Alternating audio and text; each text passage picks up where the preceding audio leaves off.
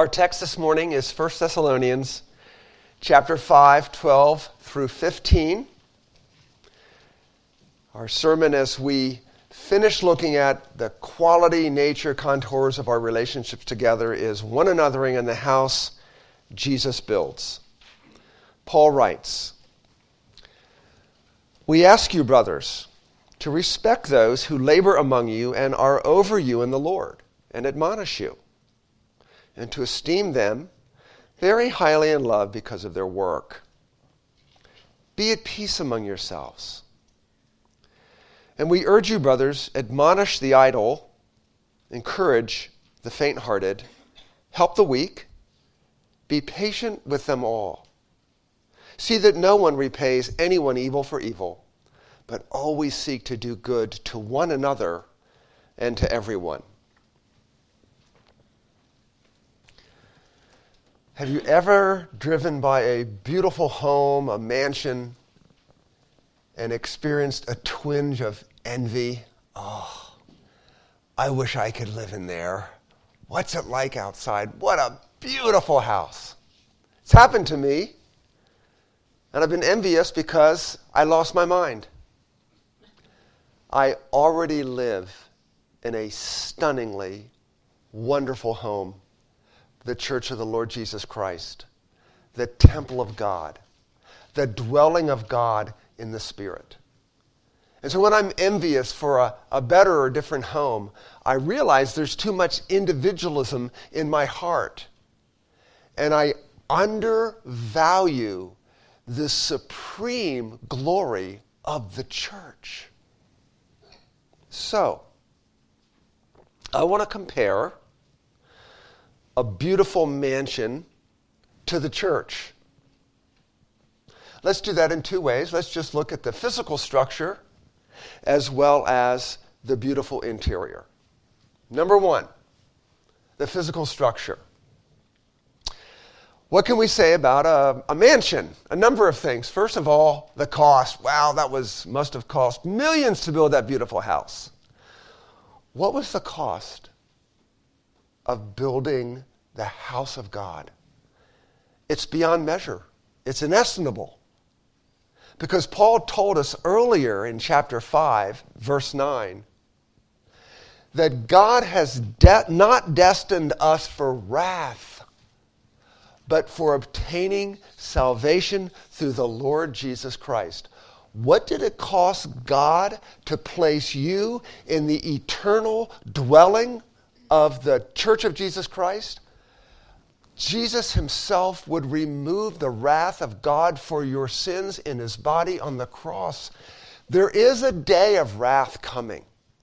A horrible, horrible day of judgment for unbelievers. If you have any doubt, read the next chapter, Second Thessalonians chapter 1, if you have any doubt. But Paul is encouraging and assuading your conscience that Christ has willingly borne all the wrath due your sins. What a cost! So, Paul is saying as you go about relationship, start from a posture of mercy. We've heard a lot about it this morning from Rick. Start with mercy. Start with, I didn't get what I deserved. Now, what will you create as you go about and do a relationship? You'll create lots of grace, lots of mercy, lots of patience, lots of kindness. The cost. Secondly, the threat to the building. My home can be threatened by hail, uh, termites, trees falling on it. You understand that? What is the threat to the church? In the case of, of the Thessalonians, persecution started immediately as soon as Paul got to Thessalonica. He's gone. He knows there's still a threat to the physical and spiritual welfare of the church. So when you're at war, how do you treat your fellow soldiers? Aren't they your most significant assets? Your survival depends on one another. It's also true in the church.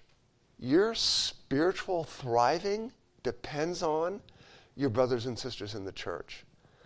I know we know that in our heads. I'm not sure we practice it existentially because As I said earlier, individualism runs, individualism runs really deep through the hearts of American Christians. But think of the, the way Paul puts it, for example, in 1 Corinthians 12 25. The members should have the same care for one another. And if one member suffers, you all suffer. If one member is honors, honored, you're all honored. Now, where does this kind of one anothering, burden bearing, praying, being vulnerable, sharing the spoils of God's word together, where does that take place? Principally in small groups, home groups, community groups. It happens at one level when you gather Sunday morning, but you can't possibly do life on life with the kind of care that's needed in a Sunday morning service. That's why I know that your leaders are moving toward seeing that you all do this kind of life in small groups together, Bible studies, community groups, right? Are you moving in that direction? Could you pledge right now, beloved member, you will do everything in your power to become a fellow partaker of that grace? The threat to the building. Third, the appeal to the building. Sometimes Janice and I will be driving along and we'll look at the architecture of some office building and we'll go, Ew, that looks like the castle of the Wicked Witch of the West. You know, so uninviting. Other places, by virtue of the way they're built, say, Come in, find rest. You know, your church does that, wittingly or unwittingly. Your church makes a statement not just the physical structure. And it's great to have flowers and it's great to have hand sanitizer and great to have, you have the, the visitor parking space so it's really easy for visitors. A lot of churches do that. Far more important is what people experience when you're bringing your unchurched neighbors to the church. Someone finds out about you through a contact or whatever, and they come in, they walk into your church. What's their first impression? We are really, really glad you're here. We don't you might not say this, we don't expect you to get everything, but we want you to experience a family of people who are simply ravished by the love of God and can't contain that love as we seek to care for each other. So make it a goal, personal goal, that when the service ends, before you greet the normal people you like to greet, you will make a simple contact with someone you don't know well. Make that commitment. There was an elder in our church in Lynchburg, Dick Govers. You couldn't miss him because he was about 6'4 and had white hair. If when the service was over and you found Dick out of your eye, you know you Dick was doing? He was doing this. He had met someone he didn't know. He was getting their name and their number because he was going to follow up with them. And Dick and Lynn Govers must have spent thousands of dollars taking visitors out to lunch after church to make them feel welcome. Literally, they were constantly doing this. What was the desire? The appeal of the building. Come in, feel welcomed, you're important. What about the age of the building? Can you tell the difference between the lodge at the bottom of the hill from the one up here that we're in? Can you tell the difference? Yeah, this one looks a whole lot newer. Now, the church in Thessalonica was a new church. It's one of my favorite church plants because it had so much going for it. Chapter one, they're doing evangelism like crazy. I'll tell you in a minute how well they were loving each other. But it's a new church, and with that came some, uh, some, some trials, some temptations. For example, all the leaders are newly appointed. So there might have been a temptation among the, the church members to be jealous of them, to disrespect them, to expect them to do most of the ministry, and they might expect their leaders to do ruling and shepherding flawlessly. no, really. When leaders make mistakes, they seem to incur the ire of folks who think somehow that they're perfect. And I can tell you, these leaders know they're not perfect. When I was working with them before Rick got here on the care committee of Presbytery, I constantly heard, please tell us where we've sinned and erred. They knew they weren't beyond reproach. They wanted to know. That level of humility drew me into their hearts, which is one of the reasons it was so easy to say, Oh, I'd love to come on this retreat. So, this is why Paul writes in verse 12 to respect those who labor among you and are over you in the Lord, and admonish you, and to esteem them very highly in love because of their work. That's a hard text for your elders to preach, but I can do it coming in. now, I want you to think about this. Esteem them highly in love because of their work. What's a super tangible way for you to do that other than thank you for serving us? Thank you for caring for us. Maybe we can have you over for a meal. Maybe we can watch your kids so you and your wife can go out. There are some tangible ways you can do that. Think, how can I esteem highly and love our leaders and Rick and his wife? But let me suggest two extremely practical ways. Number one, if you're a Christian, with your salvation gift package of grace came spiritual gifts. And this church is only as healthy and vital as each one of you is using your spiritual gift. The body is suffering to any extent those of you who have gifts aren't using them. You have a gift, it should be used for the edification of the body. Secondly, Twice already in the epistle, Paul has encouraged the entire church to encourage one another. At the end of chapter 4, he talks about the coming of the Lord Jesus, assuring the, the believers there that those who've already died aren't going to miss out because Jesus hasn't already come. He ends that section by saying, Therefore, encourage one another with these words. The passage right before ours uh, Paul talks about the day of the Lord, the second coming. He's got more to say about it. He concludes that, that paragraph with encourage one another with these things. I think one of the things Paul is doing is he's saying a tangible, concrete way you can encourage your leaders, you can bless your leaders, is by being encouragers yourselves. You don't need the spiritual gift of encouragement to simply ask the Holy Spirit to fill your heart with encouragement to other people. And that's this wonderful Greek word, parakaleo, to call and para alongside. Encouragement is just being called alongside. You're just there, maybe just to listen, to give of your resources, to just be with that person, to remind them of what Scripture says, to weep with them, to laugh with them, whatever it is. One of the greatest gifts you can give your leaders is you, not just the leaders, intentionally seeking to encourage one another. I, I think that's one of the things Paul is saying. So, that's the, I'm sorry, I have lost my place. Forgive me. No, that's, that's good. That's the exterior, the beautiful exterior. That's some things we could say about the building corresponding to the church. Shall we walk inside to the beautiful interior? Let's go inside this stunning mansion called the Church of Jesus Christ. It's your house. What do you see?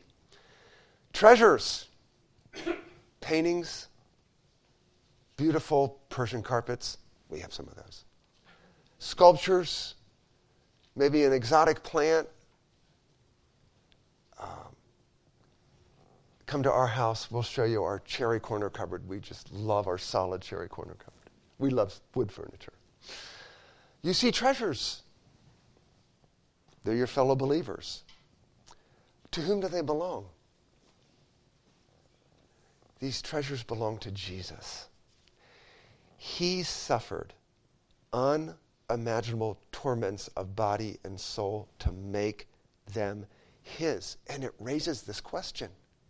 Now that you're in the interior of the mansion and you see these treasures, now that you've joined the church and you're getting to know these people, the Lord's trophies of His grace, how do I care for them?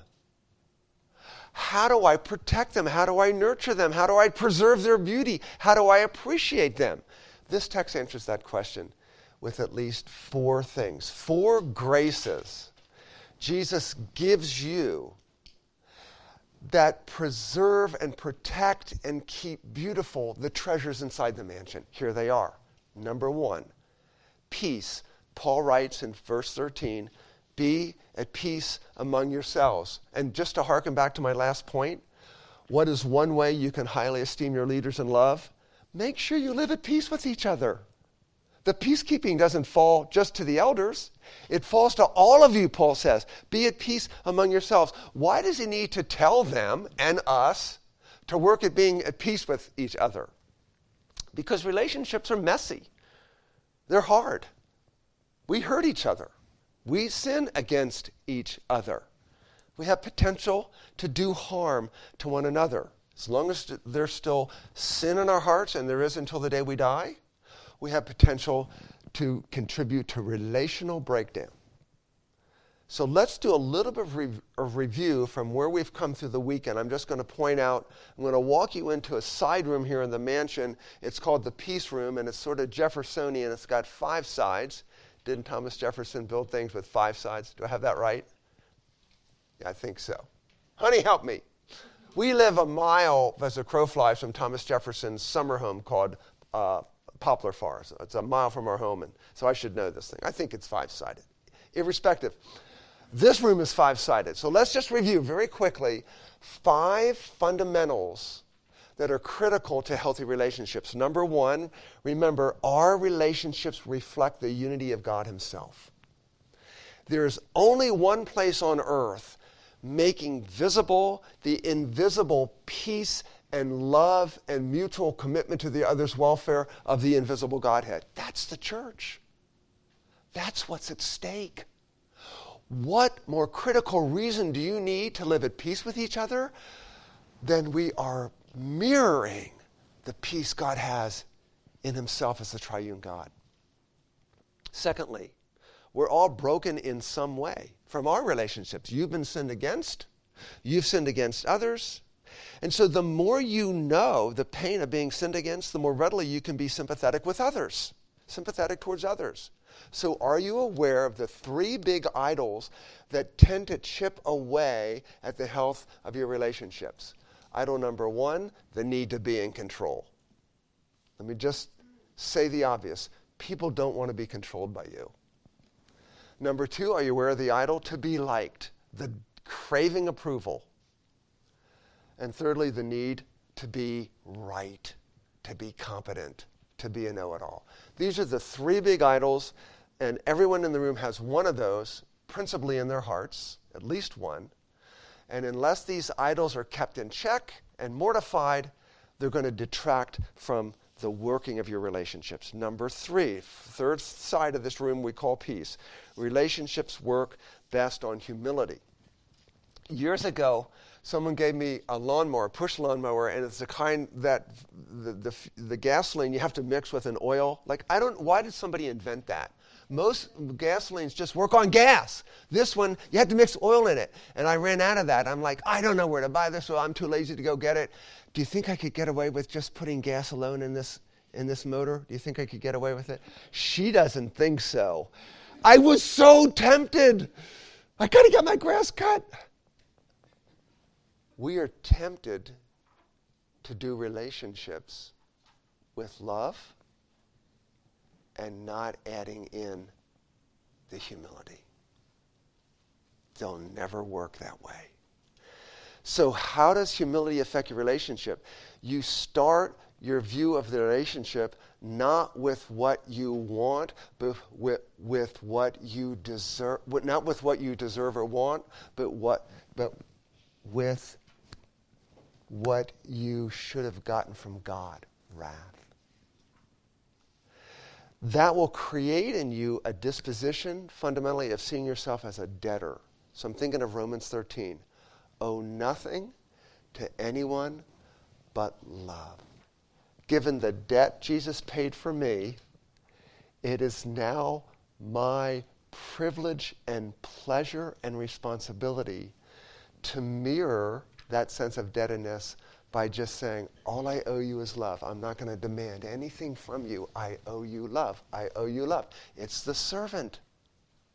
You tie the apron around your waist, and you go hug a Presbyterian, and you put your eyes on that other person's needs. I owe them love. I owe them love. And we'll see in a minute, love is always asking certain questions.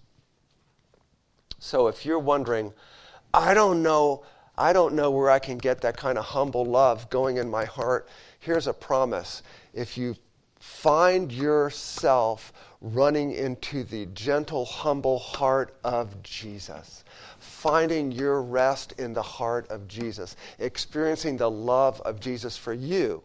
And one of the reasons we confess our sins is those who are forgiven much love much.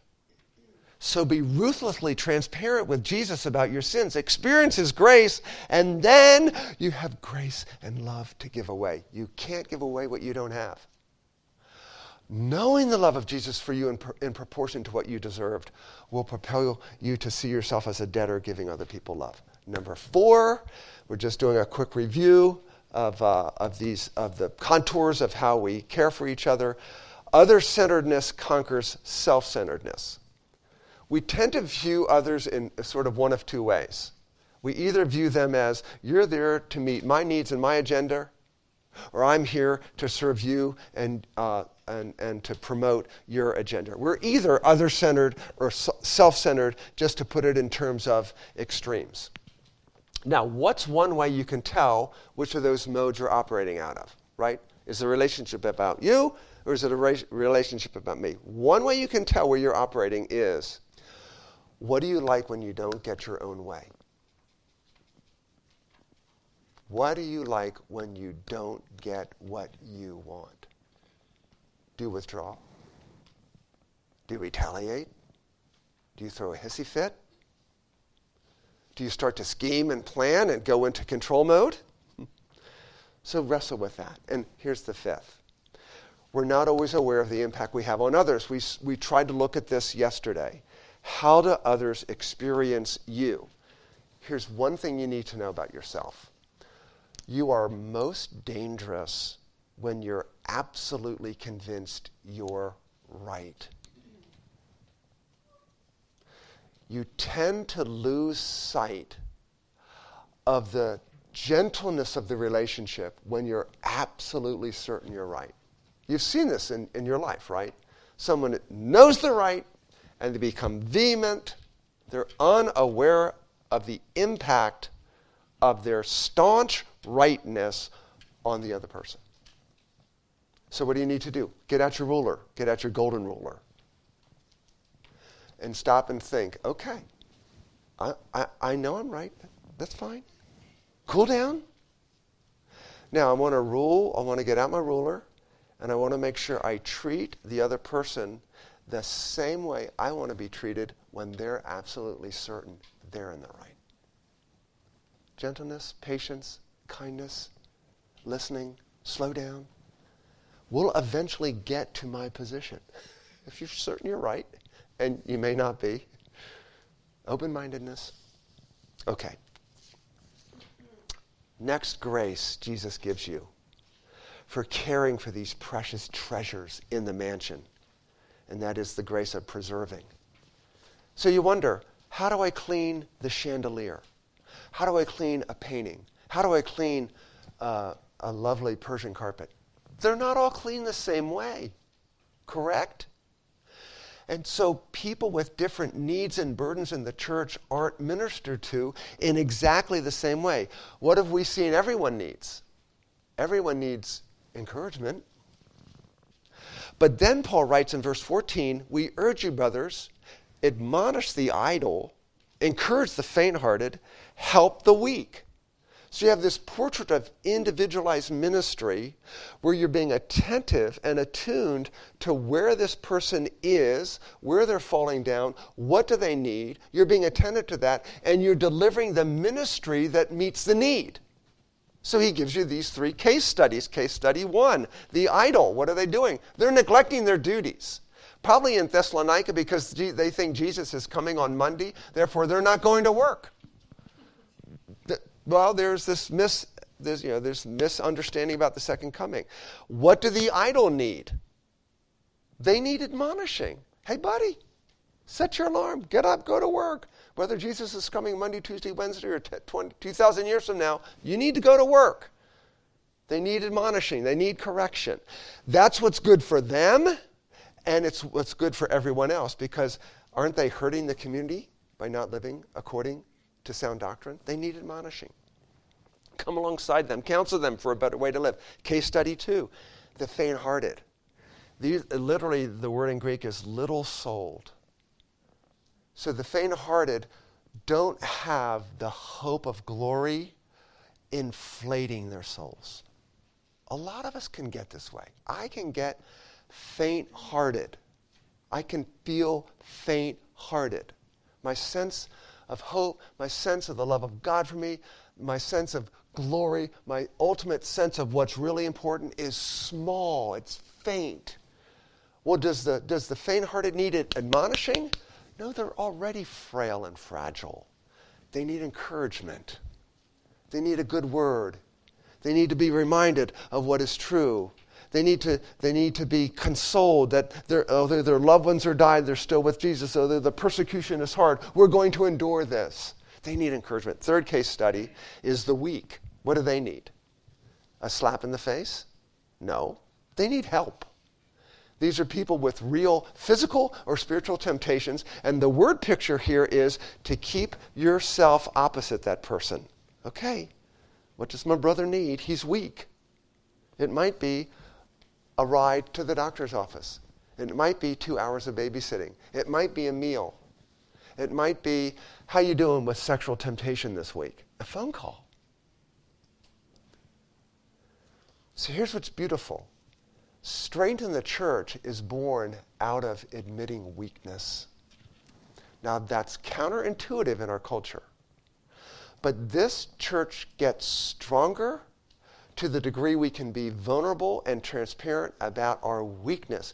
Because when weakness is admitted, that's where grace wants to run in. And I know myself to be just as weak as you are. I could be tempted by any sin. Nothing's beyond me. I would ruin my life, but not for the grace of God. Therefore, admitting weakness frees us to be real, and it gets grace flowing.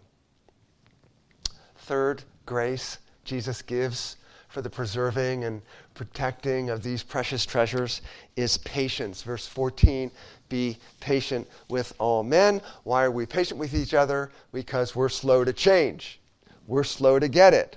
We're often the last persons to see our blind spots. What's the biblical precedent for that? Matthew 7, verse 3. Why do you see the speck that's in your brother's eye, but don't notice the log that's in your own? This is why we need patience with each other, and we forget how patient God is with us. That's one of the beauties of confessing our sins. Doing a review. Oh my goodness. God, if you were just with me, who, as Psalm 130 said, who could stand? Patience, patience.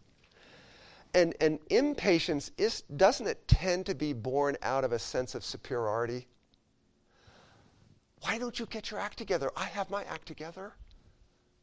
What does a sense of superiority do to the relationship? Man, it really puts it on very uneven ground. It makes it very unstable. I think we saw yesterday from Philippians 2 that the ground at the cross is very level. Everyone needs Jesus the same. Everyone will bow the knee before the Lord Jesus. Everyone confesses him as Lord to the glory of God the Father. And fourth, grace, protection. And this is verse 15.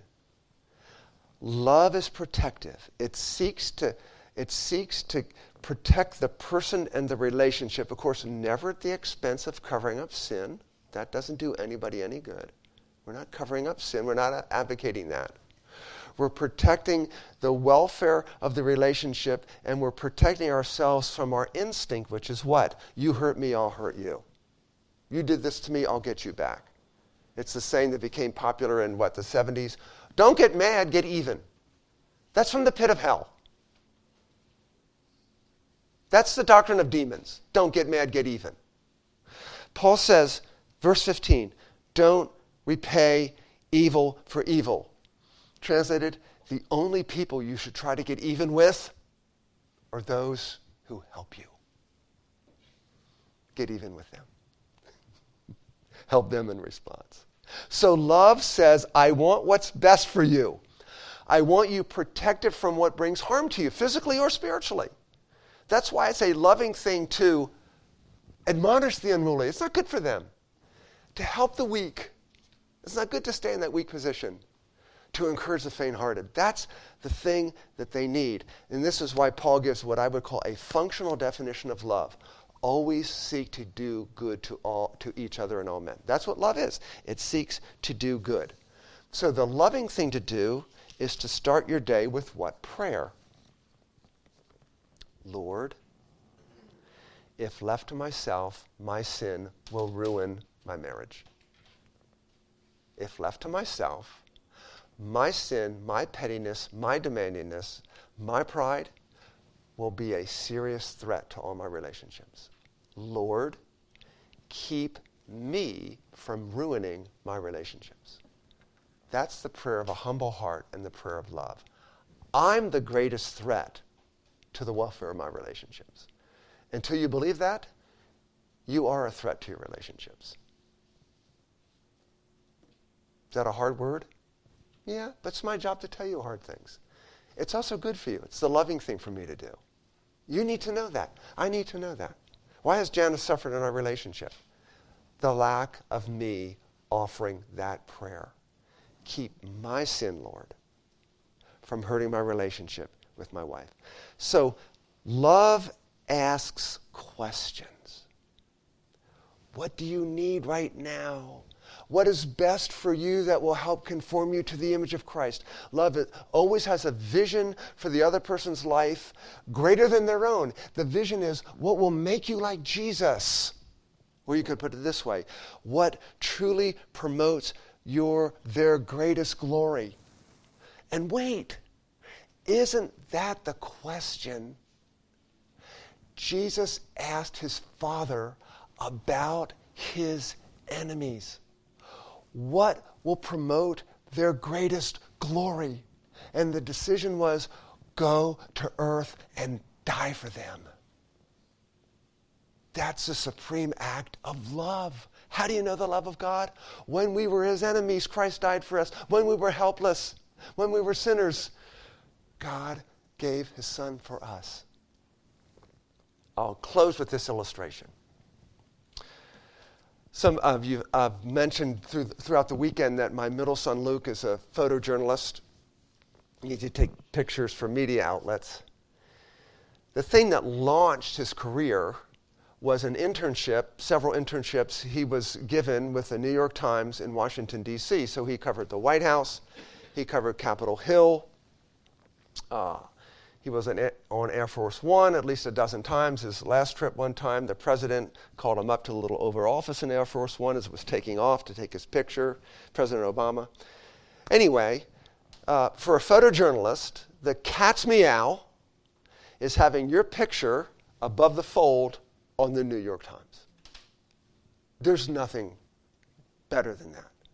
Your picture above the fold, New York Times. That's like winning the Super Bowl, okay? If you're an athlete. So I'd get a text from Luke. Frontin, F R O N T N. Frontin, that means Dad, go to Starbucks and buy the paper. I'm above the fold. I wouldn't know. I don't get the New York. I don't get the New York Times. I'd only know if he told me. Proud Papa. I go in, there's the newsstand. New York Times, photo credit Luke Sharrett, picture above the fold. I would take it to the counter and lay it down. and just loud enough for everyone in Starbucks to hear, I'd say, My son did that. this mansion filled with treasures. The Father is declaring for all the universe to hear My Son did that. My Son from all eternity willed that they would know him, my son, sent his spirit to them to give them new hearts. My son brought them under conviction. My son opened their eyes to see the glory of his cross. My son lived perfectly, righteously under the law of God for 33 years. And then my son died the death their sins deserved on the cross. And my son rose from the dead for them, guaranteeing they would have life everlasting and have resurrected bodies. My son ever lives to pray for them. Oh, those trophies of God's grace my son did that. That is the pleasure your Father has in you and His Son and in His church. Let's relish it. Let me pray for you. These dear saints, Lord Jesus, are trophies of your grace. Look what you've done for them and you continue to do for them, and you will do for them till they are with you in glory. Our Father, we rejoice in what your Son has done, how you boast over the work of your Son. You delight in it. May we delight in your Son the same way, and delight in one another as treasures of this King. This is our prayer, our hope, our expectation for this beloved church, CRCP. Oh, lavish grace upon grace upon it. For Jesus' sake, amen.